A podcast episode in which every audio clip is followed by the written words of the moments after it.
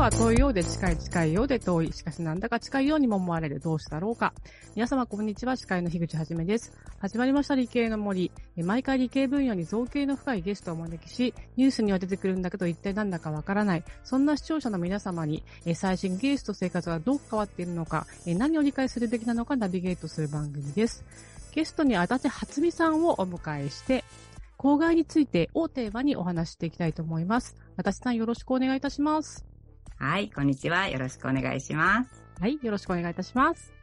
え第1回は、え公害の実体験からけん、えー、確証まで、えー、後半は公害とは何かについてお聞きしていきたいと思います。はい。ということでですね、本日はあの、足立さんに、えー、香りの害と書いて、あの、なかなかまだ浸透してないので知らない方も多いと思うんですけど、香りの害と書いて、公害についてお話を伺っていきたいと思います。えー、そもそもですね、足立さんが公害について意識されたのは、えー、どういったきっかけだったのでしょうか？はい。実はですね、あの、私より主人の方が先に体調が悪くなったんですね。主人様が体調が悪くなった。はい。私は、あの、こちら大分で、あの、まあ、自然食の店をしていたんですが、まあ、あの、出張で、まあ、東京に行ったりとか、結構各地に視察に行ったり、いろいろあるんですね。で、まあ、2010年ぐらいですかね。その時、まあ、主人が東京の、また、あの、出張に行ったんですが、その時ですね、飛行機に乗った時に、まあ、あの、主人ちょっと飛行機とか乗り物大好きな人なんですね。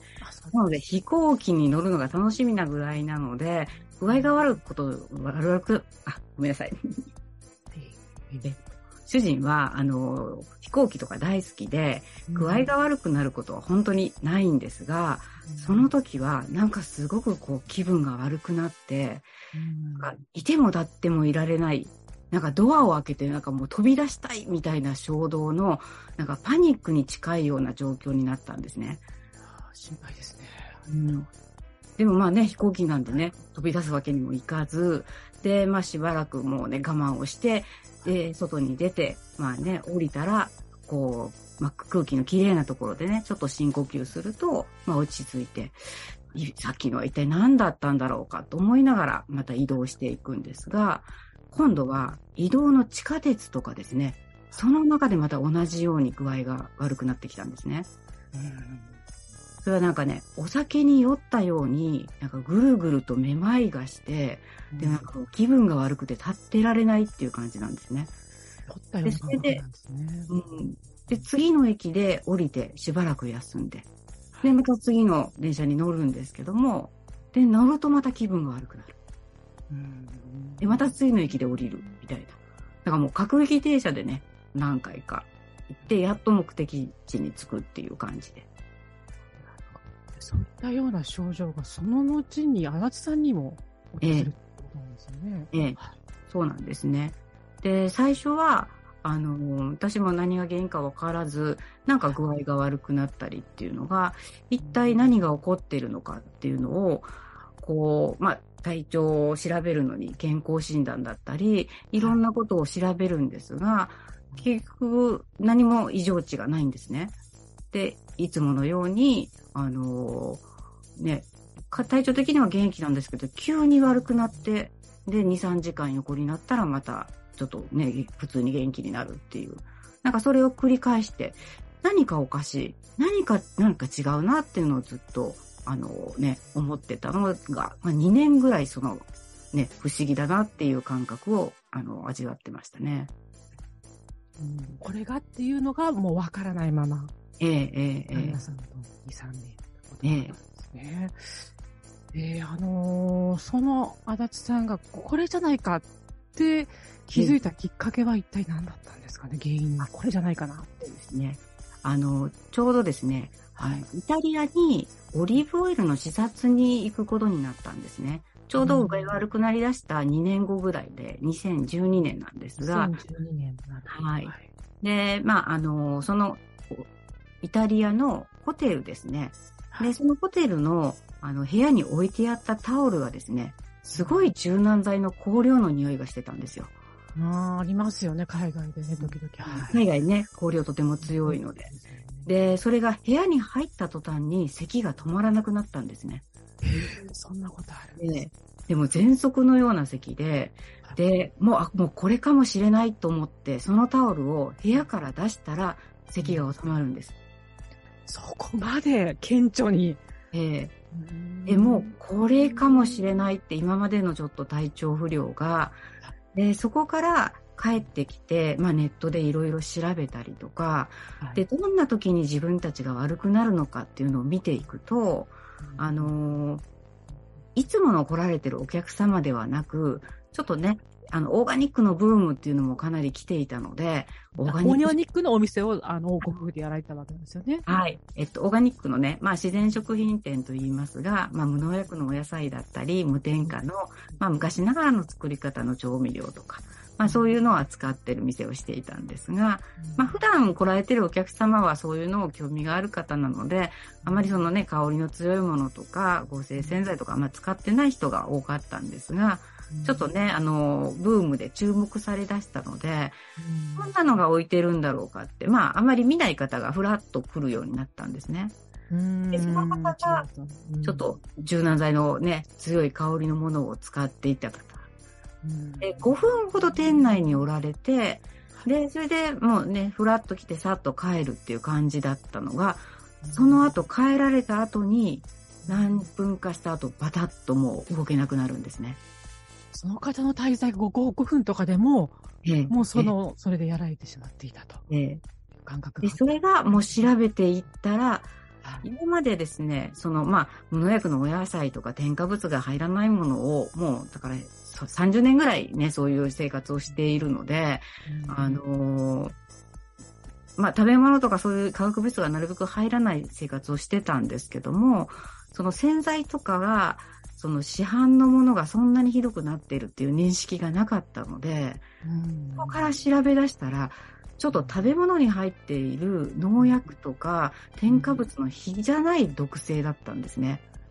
なるほど。食べ物には気あの気がついて、えーと、気をつけていたけれども、そちらの洗剤とかそういったものを調べ始めると。なるほど。えー、なかなか、あのー、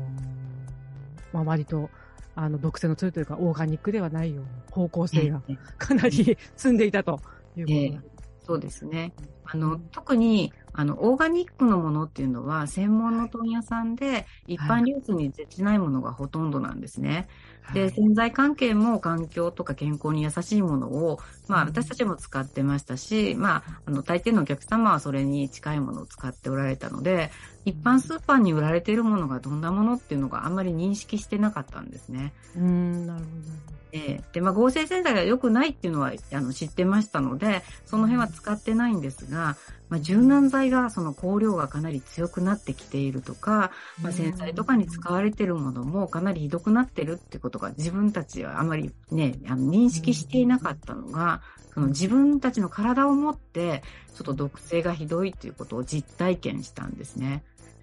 ご自分でいろいろ調べられたということだったんですけれども、ええ、あの、と、まあ、後半ではい、あのー、詳しく伺うんですけれども、あの、どの辺が自分の、あの、調べた中で感覚と、あ、郊外じゃないかなっていうところで結びついたんですね。そそういったような、えー、症状の方が他にいらしたとか、そういう、えー、研究文を見たとか、そういう感じだったんですか、ね、あ、そうですね。あの、ご自分の実体験を載せてくださってる方も結構ありましたし、で、そうですね。まあ、いわゆる、その何か自分が体調が悪くなって、こう、まあ、風邪をひいたりとか、で、そういうものっていうのは、まあ、だんだんなんか体調がちょっと優れないなっていう感じで、だんだん症状が熱が出たり、咳が出たりっていう症状が出て、で、治るときも、こう、ゆっくりこう、治っていくっていう感じ、そういうなだらかな線があるんですけども、まあ、化学物質とかで何かそういう暴露というのかね、それを吸ったりとか体内に入った時っていうのは、急激なそのショックな中毒の症状みたいな感じで。急激なんですね。で、あの、まあ、先ほども来られて5分おられたのが、そのしばらくした後に出たりとか、いつ出るかがちょっとわからないんですね。で、その辺が、ちょっとね、普通の、いわゆる、こう、アレルギーだったり、こう、ね、な何かなあの中毒になったりっていうものとちょっとね出方が若干違うところもあるんですけども、で普通ではないこう症状の出方をしますね。同じような、それを同じように訴えてる方があのいらっしゃったっていう。あはい。やっぱり自分の体験談として、あの、はい、出されている方と、で、あとはやっぱり専門知識を持たれている方が、あの、はい、詳しくその科学的なデータとかそういうものも公表したり、はい、で、されている方も結構たくさんいらしたんですね。ただ、やっぱりね、あの、一般的にはあんまりそういうのがこうメジャーではないので、公害っていう言葉も全然ない時代だったので、うん、10年前ですもんね。はい、はい、全く、はい、認識がなかったですね。うん今回初めて私様にお話を聞いて、はい、あの認識を持ったんですけれども、ちょっと後半ですね、詳しくお話、えー、伝えたいと思います。えー、トークは CM の後も続きます。たの動画をアップすると、企業からあなたに面接依頼が届きます。逆指名型就活サイトスタートライン。TSE は鎌倉 FM を応援します。自治体、公的機関様のデジタルトランスフォーメーション、小中学校のギガスクール構想の STEAM 教育導入をお手伝いいたします。新クライアント総合研究所は鎌倉 FM を応援しております。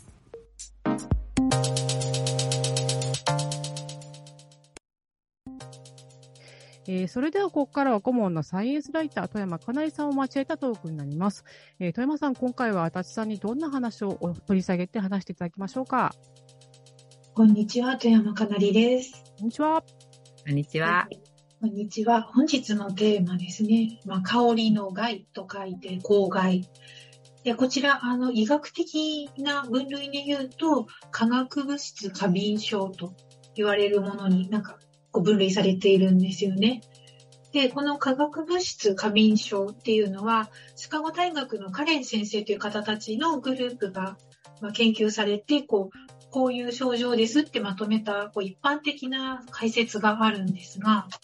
えーと、過去にかなり大量の化学物質に一度に接触し、急性中毒症状が出現したとか、または生体にとって有害な化学物質に長期にわたり接触した場合、次の機会にかなり少量の同類または同系統の化学物質に再度接触した時に見られる臨床症候群を指すと言われています。つまり、まあ、なんか昔何かにこう、化学物質にたくさん触っ、まあ、触れる機会があって体調を崩しました。でずっとしばらく経ったら似たような化学物質にちょっとでも触れるとこうまた具合が悪くなってしまうという人たちがたくさんいるっていうことをもう医学的にはちゃんと認識されているということなんですね。で、足立さんご夫婦もこうこういう症状を疑われているということなんですが、あの、こう、辛い思い出もあるかもしれないんですけれども、例えば、どのような症状があったなとか、こう、こういうのをきっかけに体調がひどく悪くなったなという典型的なものがありましたら教えていただけますか？はい。えっとですね、私の場合はですね、あの、まず手が痺れてくるんですね。で、はい、まあ、普通の風邪をひいたりとか体調不良では手の痺れっていうのはまずないんですけども、で、あの目がチカチカしたりとか、で、咳と、咳が出たり、喉が痛くなったり、で、そうですね、あと、ムカムカしたりとか、で、涙が止まらなくなったりとか、で、頭がこう、ぐるぐる回るような感じで、で、こう思考能力がどんどんなんか麻痺していくのか、何も考えられなくなるんですね。で、何かこれをしようと思っても、あら、何だったんだろうか、みたいな感じで、ぐるぐるぐるぐる回っていく感じで、で、あと手足が冷えたり、で、ね、あの、立っていられなくなって、もうバタンとね、寝込むみたいな感じになるんですけども、まあ、2、3時間寝るとちょっとマシになってくるんで、じゃあちょっとなんかね、あの、動かなきゃと思って動き出すんですが、今度、立つとまっすぐ歩けないんですよ。自宅の廊下なのにバンバン周りの柱だったりとかに当たるんですね、あちこちに。で、よくあの、猫の髭を切られると、こうね、狭いところ通れなくなるとかっていうね、なんかそういうのがある感じなんですが、本当に髭を切られて平行感覚もなくなるみたいな感じで、まっすぐ歩けなくなるんですね。で、熱は出る時も出ない時もありますし、で、ひどい時はジンマシンもわーっと出たりする時もあります。で、朝起きた時に目やにとかがこうびっしりこう出たりとか、私はあのどうもね、あの、食べ物もそうなんですけども、化学物質のたくさん入ったものを食べた時は目やにがかなり出るんですね。なので、ちょっと、あの、普通のやっぱりこう症状とは全然違うのと、こういう症状が出た時も、まあ、2、3時間寝て良くなる時と、もう1週間全く動けなくなる時とか、そういう時もありましたので、それはどれぐらいの化学物質をまあ自分が中に、体の中に入れてしまったのかによって若干違うんですが、入れないように気をつけていると一切症状が出ないんです。そう、そう、あの、今お伺いしていると、その症状も多岐にわたるっていう場所も全然違うし、出てくるタイミングも違うし、まあ、悪くなる速さ、良くなる速さも、その時々によって随分差があるなと思いまして、これ大変お辛かったと思うんですが、あの、病院に行っても、な、何かにかかったら良いものかしらと、難しいと思うんですが、えっ、と、足立さんは最終的にどちらのこう診療科に行かれたんですか？えっとですね、はい、あの、専門の化学物質過敏症を見てくださるお医者様っていうのはかなり少なくってですね、はい、で、まあ、九州ではちょっとそういうところがなくってですね、あのーそうですね。ちょっとまあそういう東洋医学だったりとか、そういうものの、あのね、知識があるところの病院で、一応まあ検査と血液検査だったり、いろいろしていただいたんですね。で、ただやっぱり血液検査でも何も、あの、ね、あの、検査が悪いとこも出ませんし、で、正常値で、で、まあ、そこからちょっといろいろ調べていくと、あの、一般的には、いわゆるそのね、公害イコールもう化学物質過敏症という、まあ、特殊な体質の人がなる病気って思われているんですが、ちょっとですね、その化学物質過敏症になるその前にですね、どんなに健康な元気な人であっても、毒性のひどい化学物質に、まあそれを吸ったりとか暴露してしまうと中毒症状っていうのは起きるんですね。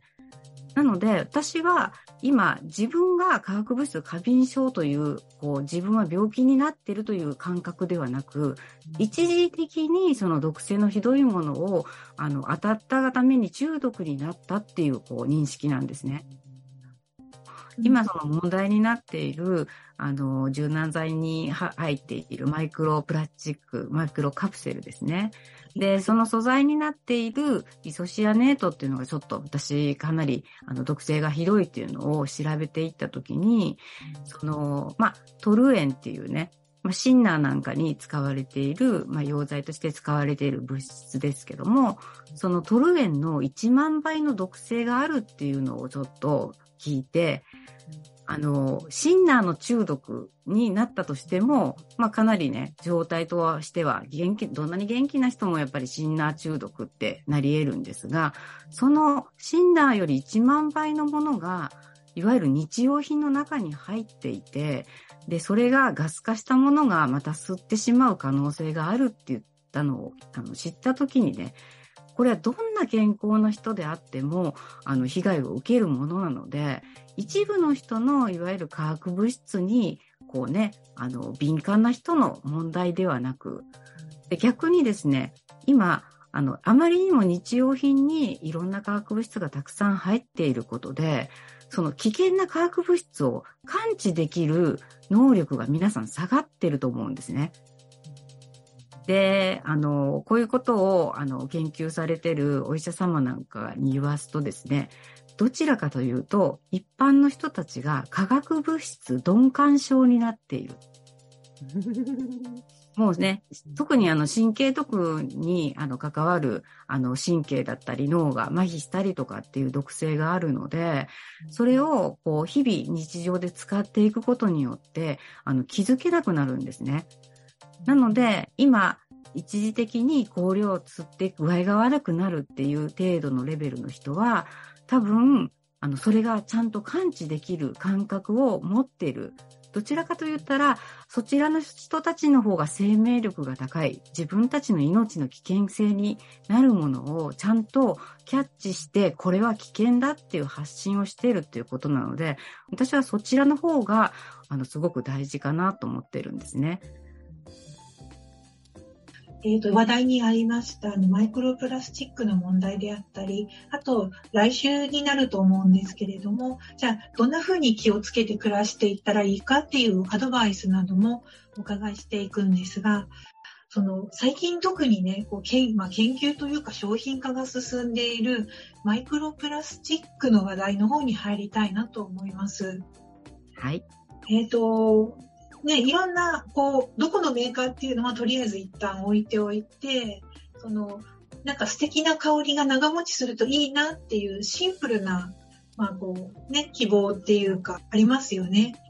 昔からこう、長持ちがする香水って価値があるものだったり、いつも好きな香りに包まれていたいっていう気持ちの、なんか行き過ぎちゃったところに、このマイクロプラスチック問題がいるのではないかなと思うんですが、ちょっとあの、簡単に、こう、どういうところが問題なのかというのを教えていただけますでしょうか？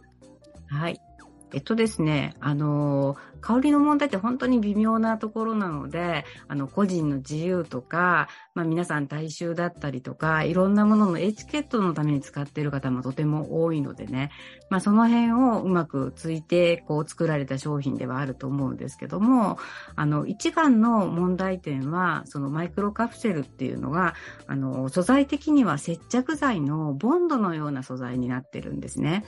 で、その中に、まあ、香料が閉じ込められていて、で、最近は、あの、香りだけではなく、まあ、殺菌剤だったりとか、まあ、他のいろんな化学物質もたくさん使われていますので、で、そっちの、まあ、危険性もかなりあるんですが、その外側の、いわゆるカプセルの素材ですね。で、こっちの毒性が私はかなり、もうさらにひどいって思っていて、で、その、こう、製品化された時っていうのは、まあ、毒性がそんなにないものであっても、それがこうね、破裂して細かくなって、で、空気中だったり水にだ、ね、どんどん拡散していくんですけども、で、空気中に漂っているものは、当然、呼吸とともに自分の肺の中にも入っていきます。でボンドのような接着剤のような、あのね、素材なので、当然細かいそういうね、接着剤用のものが肺の中にペタペタとひっついていく可能性もあるんですね。で、ね、肺の中にこう溜まっていくとどうなるかっていうと、やっぱりね、呼吸困難で呼吸ができなくなってきたり、息苦しくなったり。で、あと問題なのはですね、まあサイズ的にはマイクロカプセル自体は PM2.5 の、サイズよりちょっと大きめぐらいから、さらにまたもっとちっちゃいものもあるんですけども、で、どこにの隙間にもどんどん入っていくんですね。で、あと人の体だけではなく、で、機械だったりとか、で、そういう隙間の中から、こう、どんどんどんどんね、まあ、あの、マスクのね、隙間からも通ってしまうぐらいちっちゃいものなので、機械の中に入ってショートしたりとか、あと、ご家庭にどこにでもあるコンセントですね。その中にも入ってペタペタひっついてしまうと、今度、そこからショートして、で、そこから火事になる可能性もあるんですね。ありがとうございます。はい。それでは、足立さん、第1回ありがとうございました。ありがとうございました。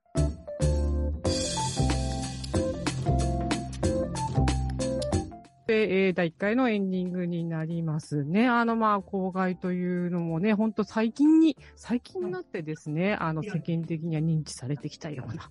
えー、諸国群でございまして、えー、で、まあ、その原因というのが、まあ、はい、えー、マイクロカプセルの原料の、えー、トルエンイソジ、ジ、ごめんなさい、トルエン